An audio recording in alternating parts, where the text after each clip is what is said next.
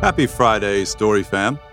I hope you're having a stellar week so far and that you and yours have managed to avoid the worst of hurricane slash tropical storm Nicholas. Most of us dodged a bullet, but I know it was bad for some in and around Houston. So hope y'all are okay. Listen, before jumping into this week's Friday Grace and Truth reflection, I'd like to give a brief update on the story's big move that's going to be happening sometime before the end of this year. First, I just want to thank all of you who've been praying for the process and um, sharing your ideas with us about where we should go and reaching out to Geo and I and, and other leaders at the story just to offer a word of encouragement. And all of your emails and texts and phone calls and prayers have just meant so much to us, to the whole staff at the story, as well as our advisory board members. We are so grateful. Second, um, we all need to be sure and thank the faithful members of St. Luke's UMC who have loved and supported the story so generously from the word go. Whenever I stop to remember all the ways that St. Luke's members have surrounded my family, uh, my wife, my kids, and I, since we moved to Houston in 2014, and all the ways that they've contributed to the story's mission over the years, um, gratitude just overwhelms my heart, honestly.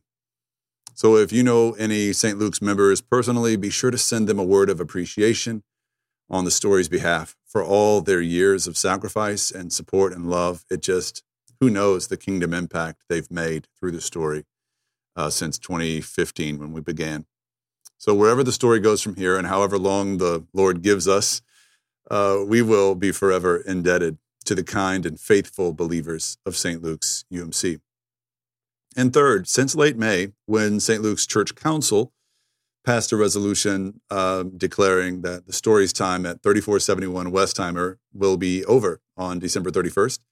We have been searching feverishly in the area for facilities that could potentially be a good fit for our church. We've considered over 20 properties, um, ranging from small office buildings and art studios to school buildings and vacant churches. And we have physically walked through about a dozen of them and by the grace of God, we have several exciting prospects before us. Our leaders are in talks with a local school right now. Uh, we are absolutely in love with the local art gallery space that's available. And we have a deal on the table for a short term lease on a beautiful church building that has been vacant since 2020. All in all, this has been a very promising and very energizing process, and I cannot wait to see where God decides to send us. One factor that has delayed the process is our ongoing conversation with the United Methodist denomination. The Stories Advisory Board members, including Giovanna and I, have been in contact with UMC officials to determine what exactly it would mean for the church to remain United Methodist beyond December 31st. Among other things, we know that remaining United Methodist would certainly mean that the story would need to seek the approval of a district committee on church location before signing a lease on a new property. It is also quite likely that if our new location is too close in proximity to any other United Methodist congregations, the district committee would not approve the story's relocation. So that adds a wrinkle, I'm not going to lie. And with all of this in mind, and because most members of our River Oaks campus live in River Oaks or West University, in Montrose, the Museum District, Bel Air, and the Galleria area, all of which have United Methodist congregations in them already, our advisory board has also begun to explore the possibility of affiliating with other denominations. Our desire would be to avoid more painful disruption and heartache for story folks and families who have already been blindsided by the decision on the part of St. Luke's Church Council. Now, among our criteria for selecting a new denomination are one, conviction about the unique role of Jesus as Lord and Savior, two, a high view of Scripture, Three, no trust clause, which means the local church owns their property instead of it being owned by the institution or the denomination. And four, of course, we need the ordination of women clergy. That's very important to us for obvious reasons. So that is where things currently stand today. Please keep your eyes peeled and your ears open because we will soon be announcing the dates of our mid October Story Church town hall meetings, where we will discuss these issues in greater detail as a family. In the meantime, please keep the prayers and encouragement coming. And finally, should you feel led by God's Spirit to make a special gift to the story during these uncertain days, please reach out to us directly by email at pastors at thestory.church. Pastors at thestory.church. Your generosity would be so appreciated, especially in times like these. All right, let's get to this week's reflection. It's based on this question How is it fair that a serial killer or child abuser who repents on his deathbed will receive the same reward as a lifelong Christian who lived a good, honest life? All right, that's the question. And this brilliant question was one of the runners up in our Ask Me Anything online survey from last week. And the best way that I can think of to address this question is with my favorite parable from Jesus. It's really a question about who deserves what and why do good people not get better things from God, you know, and, and all of that kind of meritocracy that we so easily get ourselves into. And in Matthew chapter 20, Jesus told this story about a vineyard that really gets to the heart of the matter. And it is my favorite parable of all his wonderful parables. Jesus said in Matthew 20, there was a landowner who was looking for workers in his vineyard. So he went out into the city at 6 a.m. in the morning to find some help. And this was pretty common. Many people in Jesus' audience would have been day laborers who went out in the town squares every morning hoping to be picked up for that day's work. The landowner picked up a group of workers, and these would be the first round draft picks, right? The cream of the crop, the overachievers, the most capable workers. He offered them all a denarius, Jesus said, which was a coin that was considered a fair wage for a day's work. And so they all hopped in the back of the vineyard owner's truck and went to work. Three hours later, at 9 a.m., the owner went back out into the city to find more workers, and he found some other guys who were just okay, right? They weren't the first round talent, but they had some skills. And instead of a denarius, what he said was, I will pay you guys whatever is right to come and work the rest of the day in my vineyard. They all agreed and hopped in the truck. He did the same thing at noon and the same exact thing at 3 p.m. Two more shifts of bringing workers into the vineyard, offering to pay them whatever was right. The more workers that he brought in, the less skilled and valuable they seemed to be. Uh, and when the vineyard owner went out at 5 p.m. to bring in one more round of workers for the last hour of work in the day, the workday, you can probably imagine what kind of guys were left. You know, they were the guys who just didn't look right. Their clothes didn't fit right.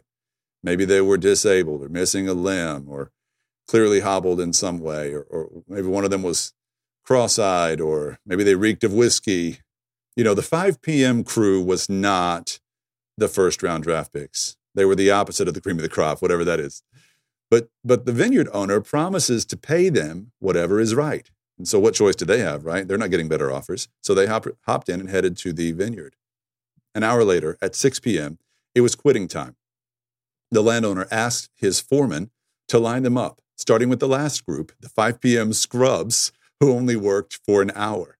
And behind them were the 3 p.m. guys, and then the nooners behind them, and then the 9 a.m. crew, and then the first round draft picks, the 6 a.m. team at the end of the line, exhausted after working their 12 hour shift. The foreman thanked the guys uh, who were the 5 p.m. crew for their help, and then he paid each of them a denarius, a coin, a full day's wage, just for one hour of work. And so the tension in the story here is, is you can imagine the surprise that the others standing in line must have felt as they start doing the math in their heads. Like this guy's paying a denarius per hour, a full day's wage for only one hour of work. Well, I worked three hours. That's three days' wages. We work six hours. That's six days' wage. We work nine hours. That's nine days' wages. And believe me, that 6 a.m. crew is ecstatic. I mean, they're starting to text their wives, like, throw on something pretty, baby. We're going out tonight. They're getting excited, right?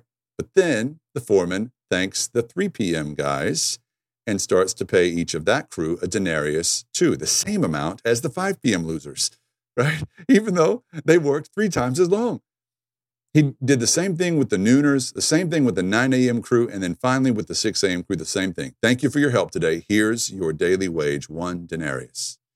And the guys in the 6 p.m. crew just, they couldn't believe it, right? Like their excitement turns to anger pretty quick, especially, especially the 6 a.m. crew, but really all of them. They just, they cry out, this isn't fair. We worked longer and harder than anyone out here. We are entitled to more compensation than the rest of these guys, especially the 5 p.m. freeloaders. Now, it's lost on many of us how easy it is to live with that frame of mind. When life has been pretty good to you, you know, when you're born in the greatest country in the history of the world, go America, when you've been relatively comfortable since day one of your life, you've never had, you know, the diseases they used to get, like on the Oregon Trail, dysentery and smallpox and the like. Whenever you got the flu, the doctor didn't you know, show up with a bottle of leeches to latch onto you. You know, you had good health care, probably got a good education. You probably got a family that loves you. There's never been some rival tribe across the river from you threatening to cut your head off and take your wife and kids as slaves. Like 2021 in Houston, Texas is complicated, but it's a pretty good life relative to other people's lives, right?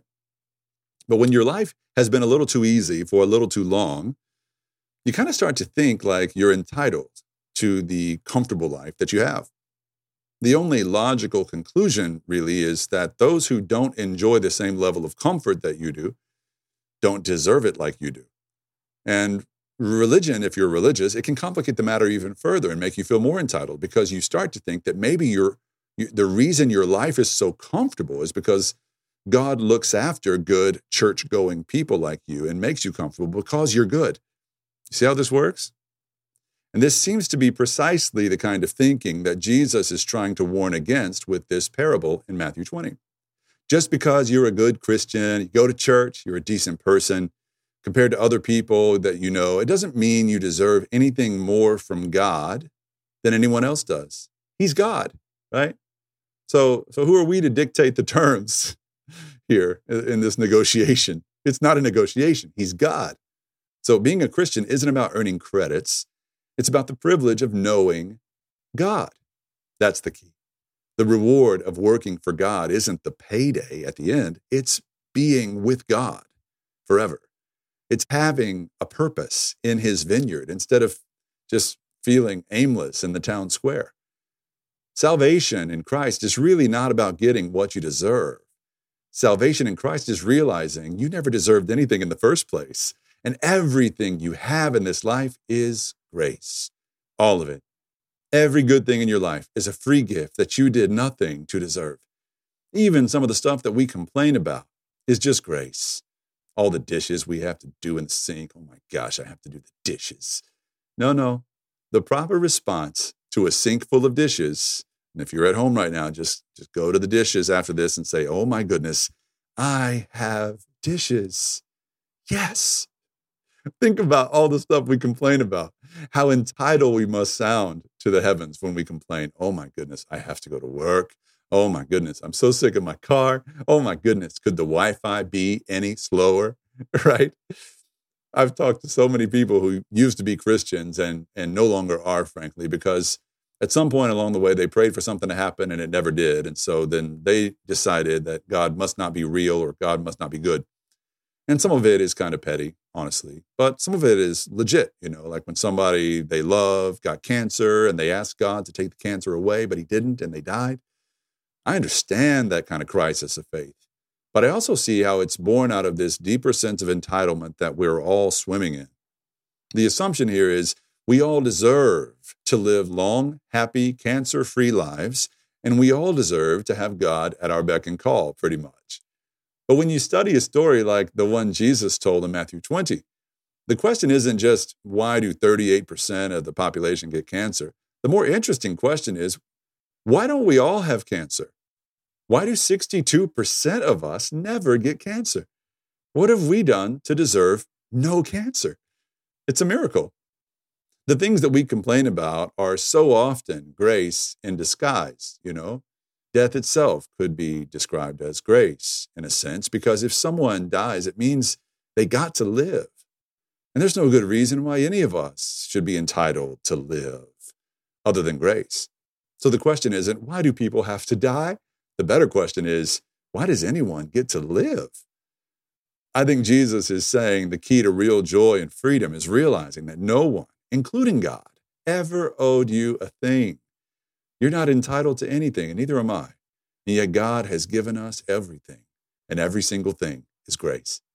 So instead of complaining about who gets what and why they get that and we get this, and Jesus is really compelling us with this story to, to wake up every morning and give thanks, being joyful, and saying things like, I have dishes. I have a car. I have a job. I have Wi Fi. I am alive. I am working in God's vineyard. And I don't care what the paycheck is because I'm alive and I'm with God. And that's all that matters. That's it for this week, everybody. Have a great weekend. See you on Sunday at the Story Church. I can't wait. Bye, everybody.